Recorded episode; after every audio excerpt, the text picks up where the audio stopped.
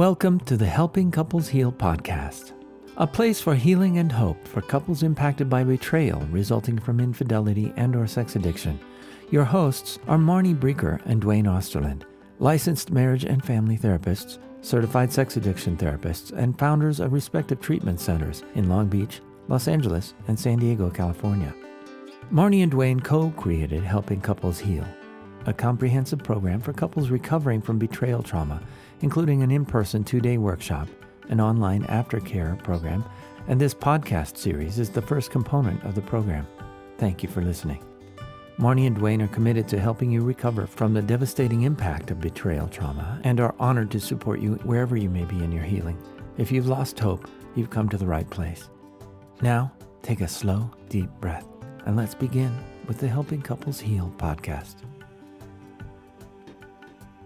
Hello, everyone. Welcome to the Helping Couples Heal podcast. This is Marnie, and I'm here with Duane, and we are, as always, so grateful um, for your continued support, and we're happy you're here. Thank you for listening to the podcast. And if you're really enjoying the Helping Couples Heal podcast, please think about going to iTunes and leaving us a review. We really appreciate it. It really helps the podcast get found by people who may really need it. And it's a great way to support us. Yeah, and thank you to all the people who have already um, reviewed us. We, we appreciate it. We read every review, and we are um, truly humbled by your support and feedback.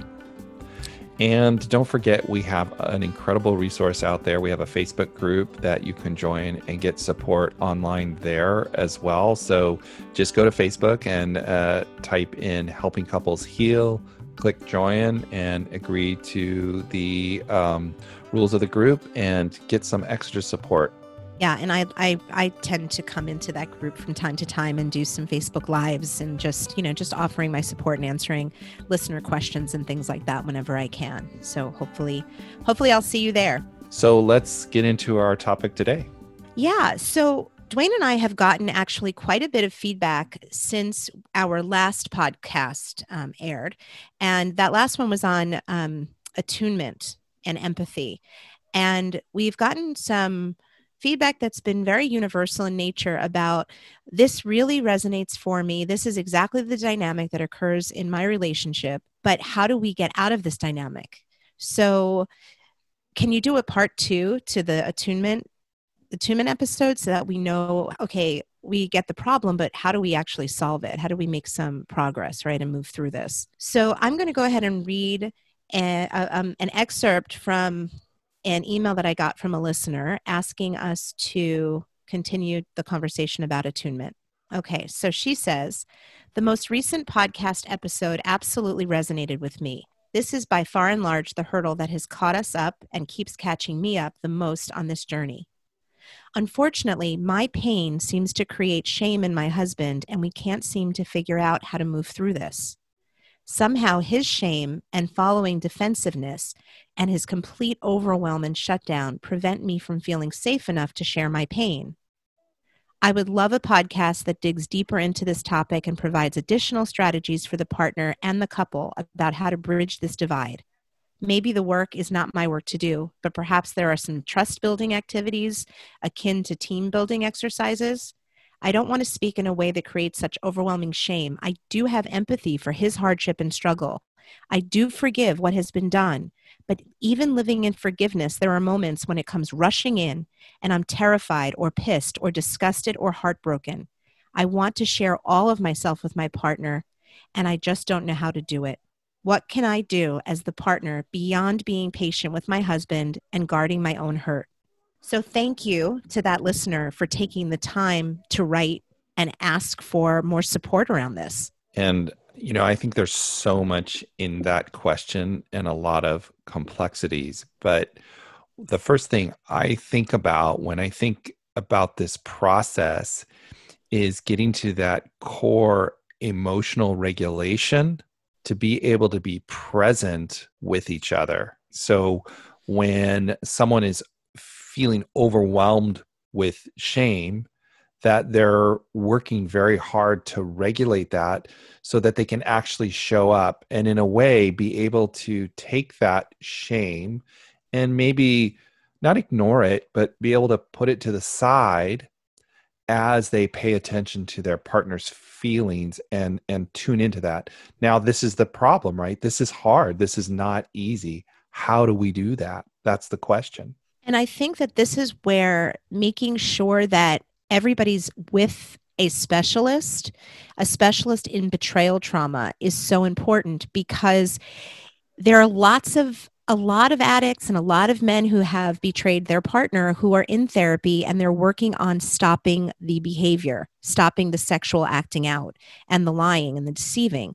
And that's, of course, incredibly important. However, because of this universal dynamic that it exists with couples recovering from betrayal trauma, which is the incredible pain and trauma that the partner's experiencing and the unbelievable shame that the addict is holding, makes recovery and healing so difficult. Because that's such a huge dynamic here, it's really important that whoever the addict is working with, whatever therapist they are with, cannot stop the work at just sobriety and relapse prevention. It has to go further, and there needs to be a deep dive into shame reduction because you can have a person who has fantastic sobriety, right? They're not doing the behavior anymore, they're not continuing to lie or deceive or betray in the present. But if that person has shame that's preventing them to be able to have empathy and tolerate their partner's pain, then the relationship it's not going to get better and I would add that if you've done the betrayal and you're talking to your partner and your partner brings up something maybe about the betrayal or some dissatisfaction or some emotion, and you feel in your body a visceral urge to push back or walk away, that probably right there in and of itself is a sign that you got some work to do right? Some of this is automatic and we just get defensive because our shame comes up or not even our shame necessarily comes up in the moment. We're we're anticipating that our shame is going to come up.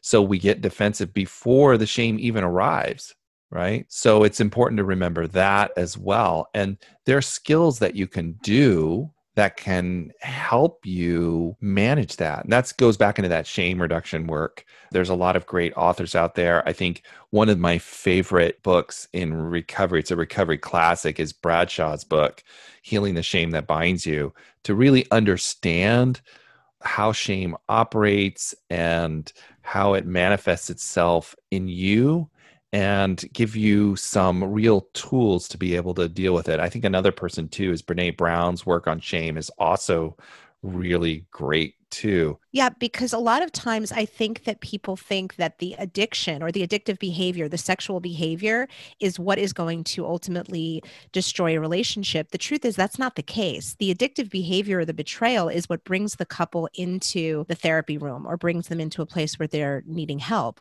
It's the shame that's going to actually keep the relationship from moving forward and healing. And and i would encourage anybody when if if shame is becoming an issue in the relationship is just deep breath.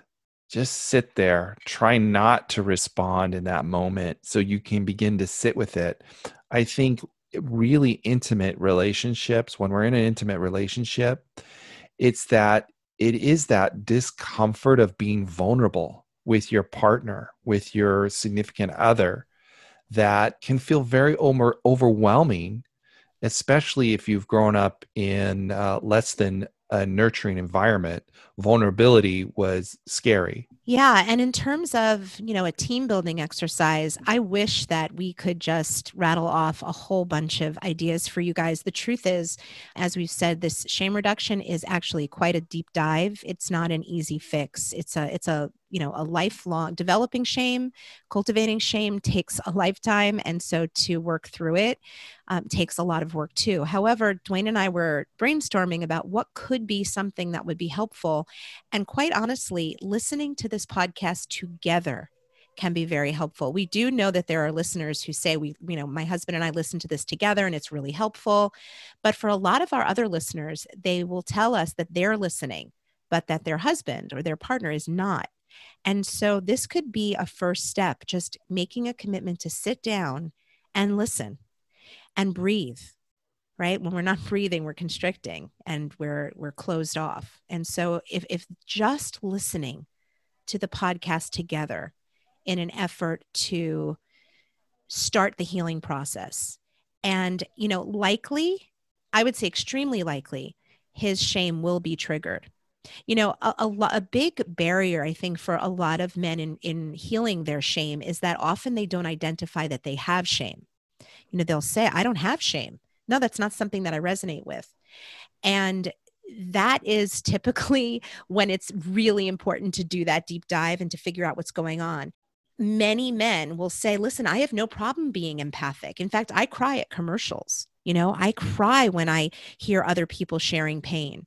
And so to them when they hear from their partner you know you can't be empathic they say that's just not true. I am empathic but it's important to recognize that when you're hearing other people or watching a commercial with characters that you you know first of all fictitious characters and you don't know them personally and you certainly haven't caused their pain it's a lot easier to be empathic and compassionate. But when you have betrayed your partner in a really significant way and over the course of many years and your partner is in horrible pain and trauma looking at her in the face and listening to her share her pain and knowing that you caused it can be the source of an incredible amount of shame. And that's what can create that barrier to know I refuse to listen to this. I can't listen to this. This is too much. And there's the shutdown, and then there's the defensiveness and the transferring of blame. And it's really an awful cycle that perpetuates relational discord so this this shame reduction which you know we're talking about it but again we're not we're certainly not healing it. We're just talking about how it's something that really needs a lot of attention. And we encourage people if you have not yet found your therapy team or your treatment team to make sure that this is something that is not just addressed but actively dealt with. And i would say also what i would add to this is that you don't have to do it perfectly. You do it in pieces. You do it in moments. And so you keep practicing. And if it doesn't work, you try something a little different. Every couple that comes in has different ways of activating each other's uh, attachment trauma and betrayal trauma. And so couples are going to have to figure this out together and know that it's okay to have these difficult feelings. It's what you're going to do with them that really counts and what's really important. And you can you can get the skills. So there's there's tons of ways to manage all these painful feelings. I mean you can go into mindfulness is a great one which i love relaxation trauma work shame reduction work and you build it over time. And as a team you work on it together. Yeah we know that you know 99.9% of the time for an addict in recovery who's struggling with shame this is not something that they are doing consciously. They're not saying oh i want to have this shame so that i can build a wall and you know prevent my prevent myself from being able to empathize with and validate and be there to hold my partner's pain. It's it's a primal process that's happening and likely has taken many many years to um, to evolve and so again we recognize that it's not coming from this you know this ill-intentioned person. However it is important to say okay I, I, can recognize it. I am aware of it. I can see how shame is really preventing me from showing up. You know my shame is making me defensive. My shame is causing me to transfer the blame to my partner. My shame is causing me to shut down completely and walk away and that is not how I'm going to heal this relationship that has been traumatized by my betrayal. So it's the opposite. It's being willing to face it. And you guys, it takes courage because it is scary to face your own shame. It is scary to face the pain that you have caused to the person that you love the most. And we know that. And that's probably why, you know, healing a relationship from betrayal is one of the one of the more difficult relationships to heal but it's really possible. And we will remind you of that over and over again. We see it happen all the time. Relationships and couples can thrive after betrayal. But please recognize that ignoring the shame component is not going to allow for a healing process. if you like uh, this listener who sent this question, if you are stuck in a loop and you kind of feel like you're having the same argument over and over, you probably need a good couples therapist that can help you step out of that cycle and see it so that you can try different things. Sometimes when we are in our own cycle, we can't see it because we're actually inside of it. And we need someone else who can show us in, in a compassionate way our, our parts of the cycle and then give us some alternatives so that we can try different things. And sometimes once you disrupt that cycle, you create a different feedback loop. You can create a positive feedback loop that grows in a positive direction over time. But you know, we need support. Sometimes we need other people's eyes to be able to see what we're in. We can't see it ourselves. And that's where professional help comes in. That's a great point, Duane. Absolutely. And, you know, I was just thinking as you were talking, I was thinking about our listener who shared this, um, who, who wrote in to us, the, the person who wrote what I read earlier at the beginning of this podcast. And in that case, you know, she was quite advanced, in my opinion, in her healing because she had talked about having compassion for her husband's suffering and his own pain. I, I want to say that for many partners, in especially in the beginning and before they're receiving empathy and compassion and validation from the person who betrayed them often you're not even going to get that kind of empathy and compassion from them um, and right, so, right. right. So, I mean, that is ultimately the goal because we can't really heal a relationship where there's not um, empathy going both ways. Uh, but that's typically not something that we see in the beginning, usually. And so, it's important for you as the addict to know that and to manage your expectations, to expect your traumatized, betrayed partner to be able to empathize with your pain and suffering, especially in the beginning when you're not getting necessarily their pain um, that's unrealistic. And that's where talking to a sponsor comes in, or um, having a 12 step program and your own therapist and a support group or a, a therapy group with other men that you can talk to and you can be, you know, receiving empathy from them. But again, recognizing that a partner who's been traumatized by your behavior is not going to be the first person who's able to look at you and feel empathy and show empathy and give empathy willingly and lovingly. But ultimately, if you keep working at this, that is what we see happen.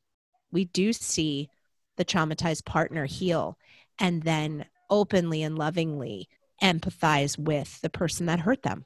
And then what the beauty of it is once they get through that is they help each other heal their early traumas, their early attachment traumas within the relationship and that's the other the other beautiful part but you got to get through this betrayal trauma first so you have to be there and be empathetic to that and that's where that shame reduction work really is necessary and really a big component of healing the relationship I want to end with this. A lot of our listeners have asked us and ask us probably our the biggest question we get is um, can you help us find referrals in our area? You know, we listen to this podcast. This really resonates for us, but we can't find anybody. So uh, we have created a training that we will be starting, uh, launching next month for betray, you know, for professionals that work with betrayal trauma, and we're going to be creating a referral network through that training. So, hopefully, um, as time goes by and more and more people are getting trained in this model, um, we will be able to give you more and more referrals for local clinicians in your own areas. So, please know that we're working on that. And our goal is to be able to work with the community and to collaborate so that you're able to find help wherever you are. So, thank you everyone for listening to the Helping Couples Heal podcast. And also, if you know anybody that could benefit from this podcast, please share it with them. Let them know that there's a resource out here for them. And as always, we look forward to continuing to support you. We welcome your feedback and your ideas for future podcasts. We encourage you to join the Facebook group if you're looking for additional support. And we send you so much love and light and wish you a beautiful day, a beautiful week, and a beautiful life.